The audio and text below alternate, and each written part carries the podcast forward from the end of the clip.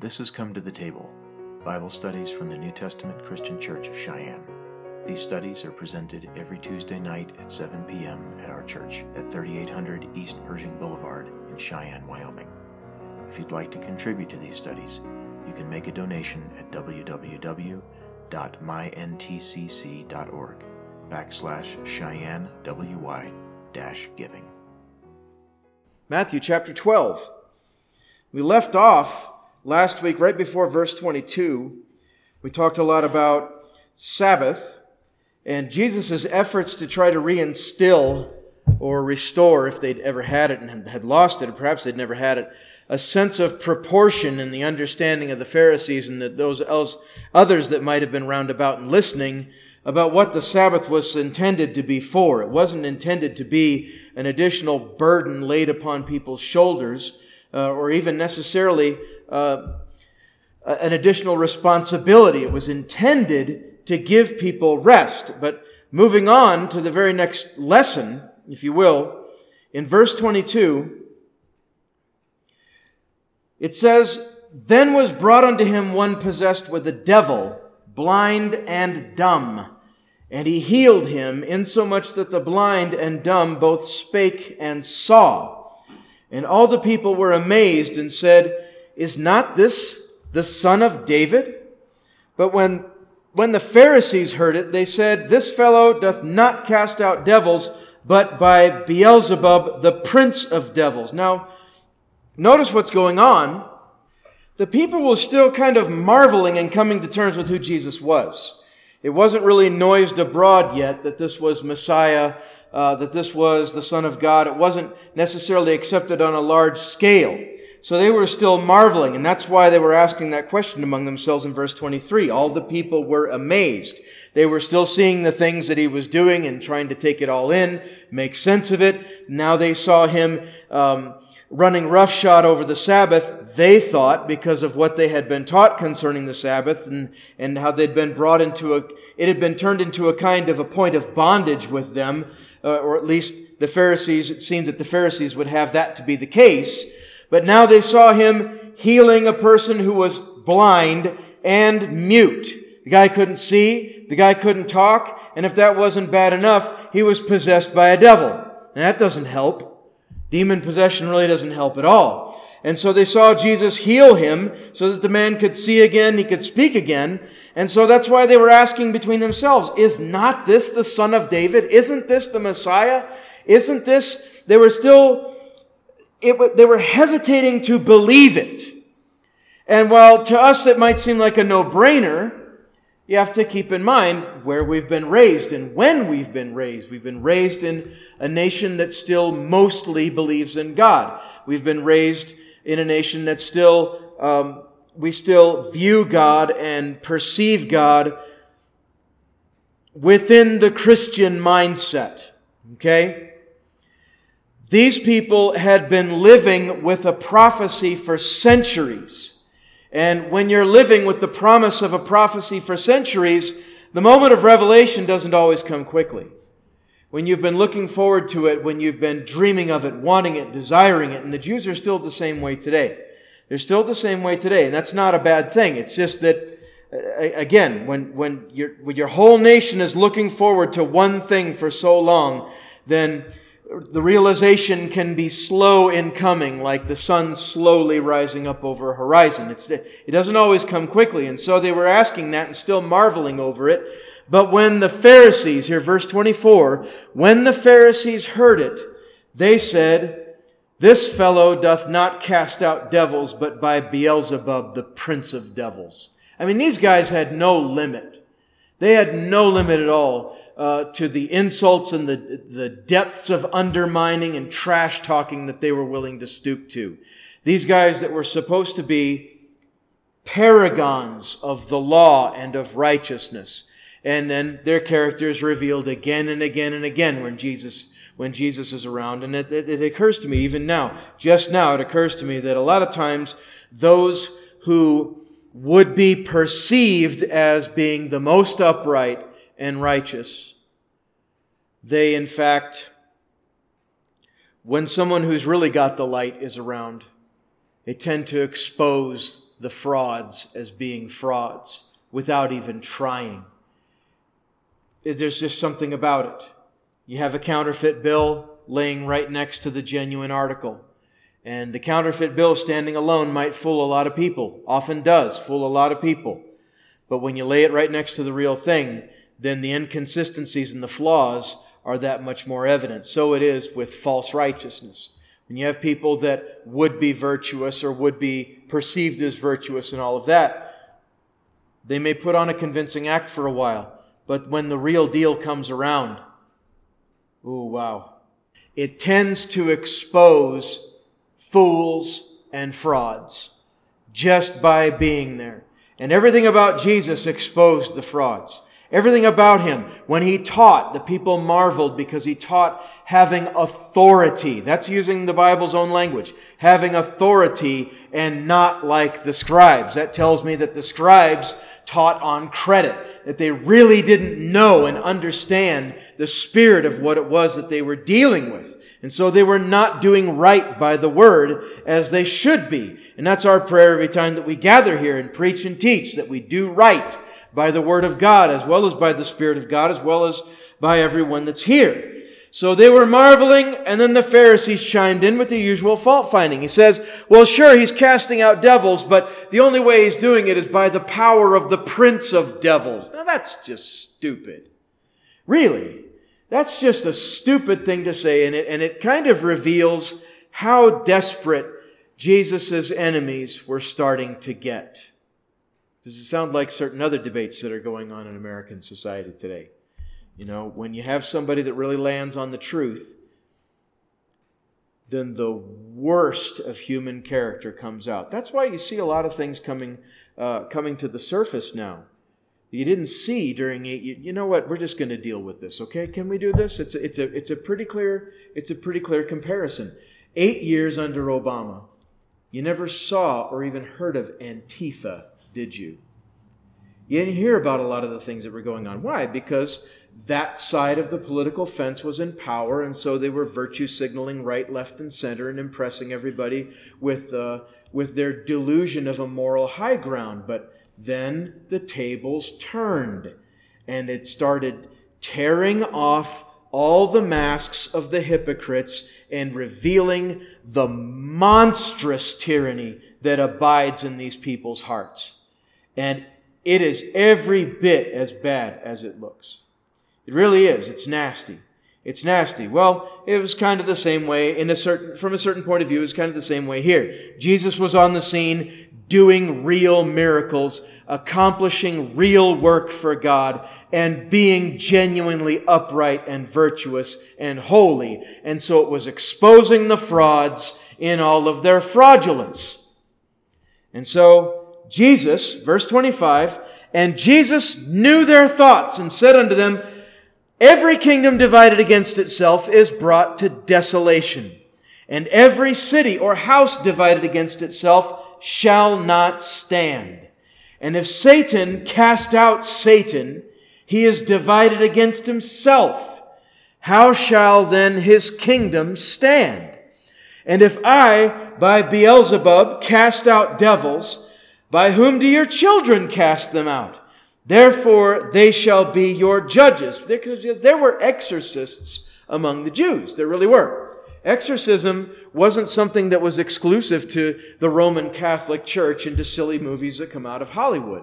Exorcisms were a real thing, and they were practiced by the Jews because the Jews understood that there were spirits and that some of those spirits were unclean and that they could have terrible influences on people. And so exorcisms existed long before the church.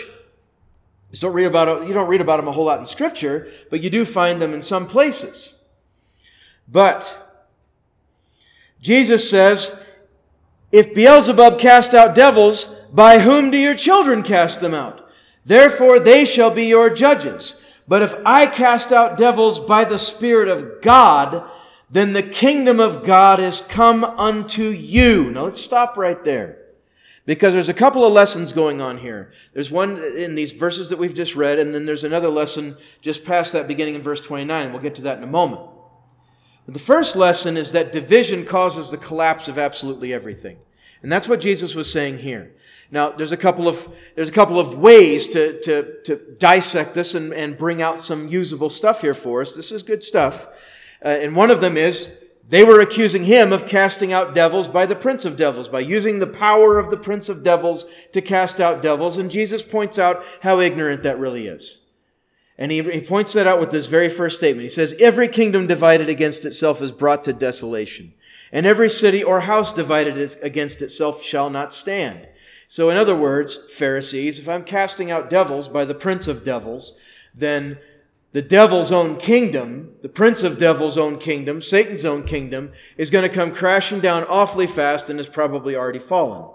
And if you look at the state of the world today, then you know that that's not the case. That's not the case. It would be great if it was. But then, you know what? There's a slight little left turn that I want to make on this, because this is worthy of consideration, okay? Now, God is infinite and God is timeless, and He's from eternity past to eternity future. He has no beginning of days. He has no ending of life, and we understand all of that, okay? And so the eternal perception of time is very different from our perception of time. And so, boy, how do I frame this? Could it be that the devil's kingdom is divided? And that's one reason why that it will come crashing down in due time. And consider for a moment, if you will, and if this is all just coming off the top of my head, then take it with a grain of salt, but it's worthy of thinking of. All right? Let's look at the state of our nation. And let's look at the folks in the middle of all the extremes that's going on, okay? You've got people on the far ideological left that would love to bring America into a socialist and communist totality or totalitarianism. They'd love to have that. They want to take away freedoms. They want to bring people under bondage, govern everything, govern your speech, govern the way that you think. Yet somehow, as much as they despise conservative Christians, or Christians in general, as much as they despise a lot of what is even naturally good, and they want to bring in all manner of confusion and corruption and devastation, they want to destroy the family, pollute it, twist it around, turn it into something positively vile, let alone, or not just unnatural, but absolutely abominable. Yet they seem to have an enormous amount of sympathy for Islam and Muslims, who would, in an Islamic society, would absolutely kill a lot of these people on the ideological left, wouldn't they? They throw homosexuals off of rooftops in countries like Iran and Afghanistan. They hang adulteresses. They hang them in Iran. And Iran's not a third world nation. It is a very developed nation. It is very much first world. They just have a mentality that's still kind of third world. How is there any sympathy between these groups that would seem to be absolute polar opposites of one another? You would think, right? Well, they're both of the devil, aren't they? Maybe for different reasons, but they're both in the devil's camp. The devil's driving these folks, the devil's driving these folks, and it always boils down to control, ultimately. It really isn't about being liberal, because that speaks of freedom. It's about bringing other people under bondage. Could it be that the devil's house really is that divided? And I'm not saying that that's the only reason why they're going to fall. God is infinitely powerful. The devil is not. The devil is not God's opposite, because that would imply that he is also timeless and eternal, and he's neither. And it would imply that he's also omnipotent, and he's not. He never has been. He's a created being, and he will meet his end in a rolling sea of fire. Amen? Okay, but it's something to think about. You have all these different groups that are vying for control of everybody else, and people that just want to live simple and quiet lives and be the quiet and the upright and the righteous in the land, not trying to take over and cause destruction. But you have so many people trying to control us. but they're at odds with one another. Something to meditate on, something to consider. Every kingdom divided against itself is brought to desolation, and every city or house divided against itself shall not stand. It's true in governments. It's true in homes and in marriages. It's true in communities. It's true in churches. And churches have absolutely become divided on everything from doctrinal lines to policy lines to what in the world kind of carpet do we want to install? That still blows my mind when you hear things like that. The whole church came apart at the seams because there was one straw that broke the camel's back, and then the next thing you know, it's people are fleeing like rats off of a burning ship, and that's a terrible thing, but it's true. Division destroys everything that it touches. It destroys leadership teams. It destroys families. It destroys everything. Nothing divided can stand. And history is replete with examples of that. You can go back in the Old Testament and find examples of that. The Daniel image and the vision of the giant there. The feet that were made of clay and iron, was it? That was two. And they were smashed. They were broken. But the feet were a mixture of clay and of iron. And that was a metaphor in that vision. That was revised Rome, wasn't it? There's revived Greece and revised Rome, or do I have that the other way around? Rome is last. So there's Greece, it's a future kingdom, and then Rome is a future kingdom, and there are future iterations, not as they were in times past, because Greece and Rome both had their golden ages and then they fell. But they're coming around again, just in a different form. And so that lends itself to a lot of different prophecies. But the Medo-Persian Empire, however that fit in that Daniel image, that thing fell apart because it was divided.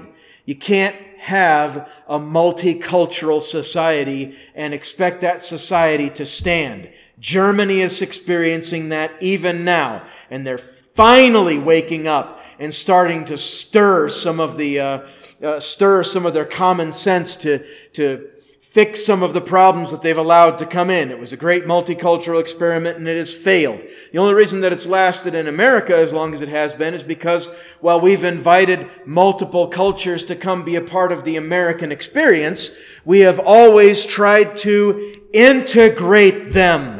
And that's why we have a constitution and the kind of governmental system that we have. Not to turn this into a physics lesson. The lesson here is that division destroys. And we're just giving examples of that. Well, you can bring people in and they can be from lots of different places, but if they have to come all unto the same standard, if you do it right, there's your constitution. And the whole thing can stand. If you do it wrong, then things start to come apart at the seams. And that's happening in America now too, because we're allowing people to come in, but we're not integrating them. We're not assimilating them into American society. We're not bringing them under the new standard and reminding them and telling them in point blank language, very clearly, plainly, hey, if you love that country that you escaped from so much, why don't you just go back to it? I don't hang a German flag from my rearview mirror. I could care less about my German heritage. I speak barely 24 words of that language. And it's an ugly language on top of that. The food's heavy and it's just not good. I'm not in love with German culture, so I don't advertise that. I was born in Nebraska and I'm from the United States of America. I'd rather just be an American. Why can't we all be the same way? A Puerto Rican flag, Cuban flag, or wherever else. You see a lot of those down in Florida. Well, I'm from this, I'm from that, I'm from the other. Well, good for you. Can you just be an American? We'd have fewer problems, right? And that has nothing to do with race. It has everything to do with culture. It's nothing to do with skin tone. It has nothing even to do with religion. It has everything to do with culture. Division destroys. It happens in churches. It happens in absolutely anything that it can possibly touch. You even see it in people's minds when their minds become divided, don't you? Have you ever met somebody who was indecisive all the time about everything and couldn't make a decision about anything? Their life comes down around their ears. Their personality gets divided. They suffer a psychological split or a psychological break. And you have a genuinely broken person, and it takes an enormous amount of work to put that kind of a person back together again. Division destroys. It absolutely destroys. A divided heart is no different. And so Jesus says, as Satan cast out Satan, he's divided against himself. How shall then his kingdom stand?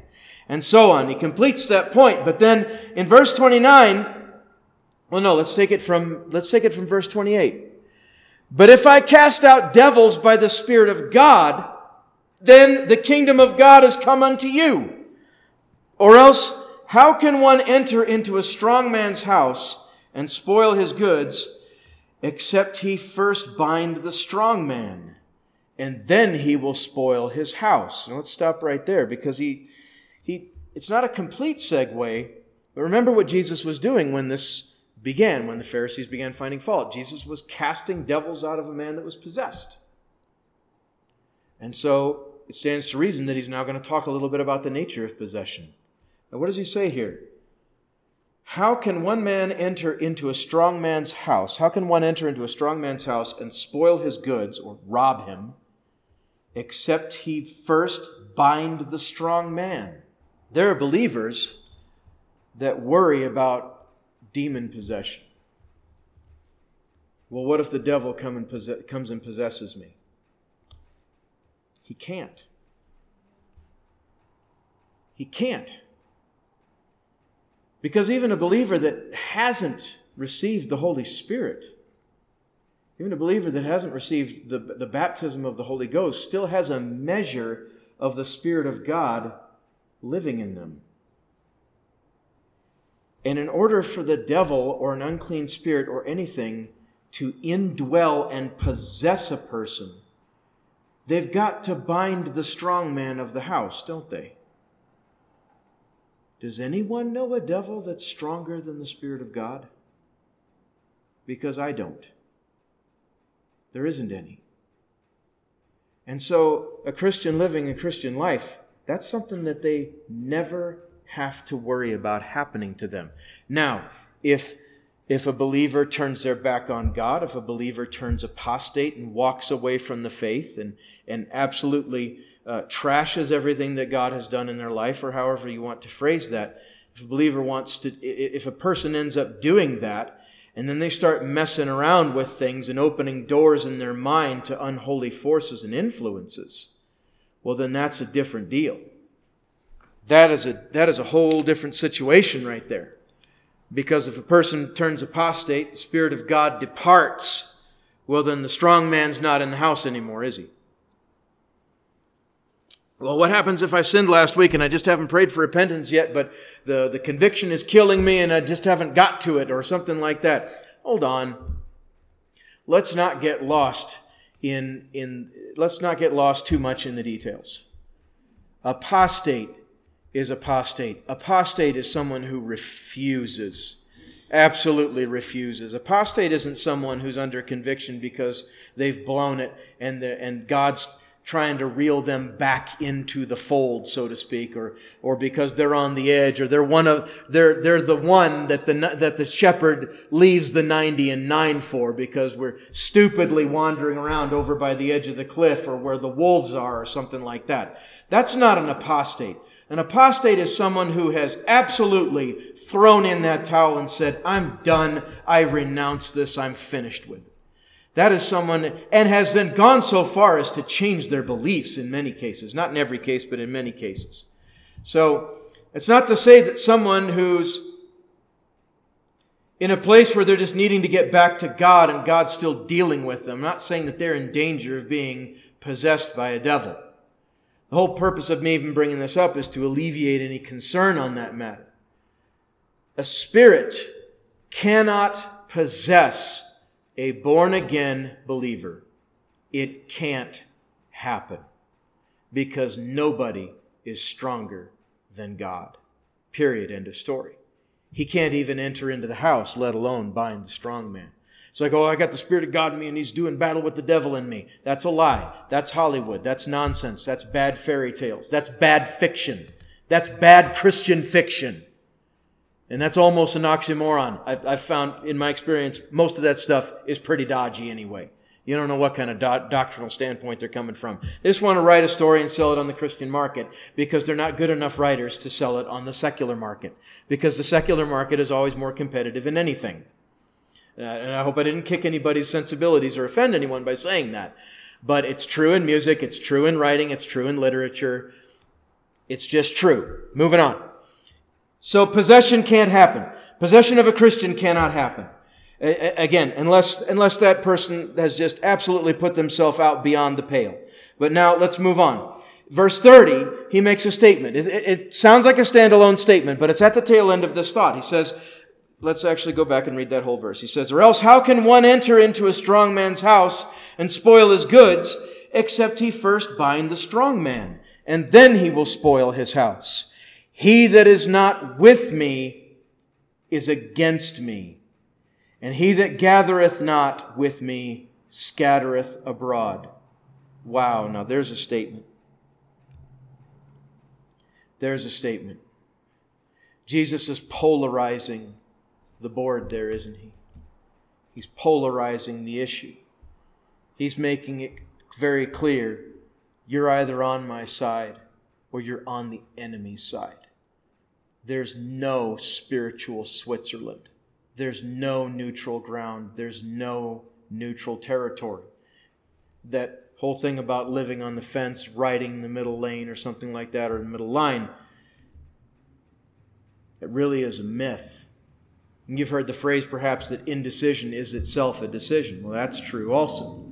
When a person's undecided about whether or not to live for God, well, that's a decision in itself. They're deciding to forego. They're deciding to not decide. That in itself is a decision. So there's no middle ground. Jesus makes it very clear. We're either on his side or we're on the enemy's side. So I'm a Buddhist and I'm not part of any of that. And so I'm not really on one side or the other. You're on the enemy's side. Because anyone who's not on Jesus' side is on the enemy's side, either as an, let's use some modern military terminology, shall we? Either as an active combatant, or is just somebody who's passively not helping. Oh, ouch. That's a hard place to be. It's not a good place to be. We'll say, well, I never fought the church. Maybe you never actively fought them. But did we join it? Did we jump into the body of Christ and throw in what we could as far as effort or whatever the case may be? He that is not with me is against me, and he that gathereth not with me scattereth abroad. Man, what's he talking about there? Are we gathering sheep to the fold? Or are we sending them running? I don't ever want to be the guy that's sending them running. I don't ever want to be that one. Wherefore I say unto you, we're actually at a quitting time, but we'll give you just a quick preview and then we'll stop it for the night. Verse 31.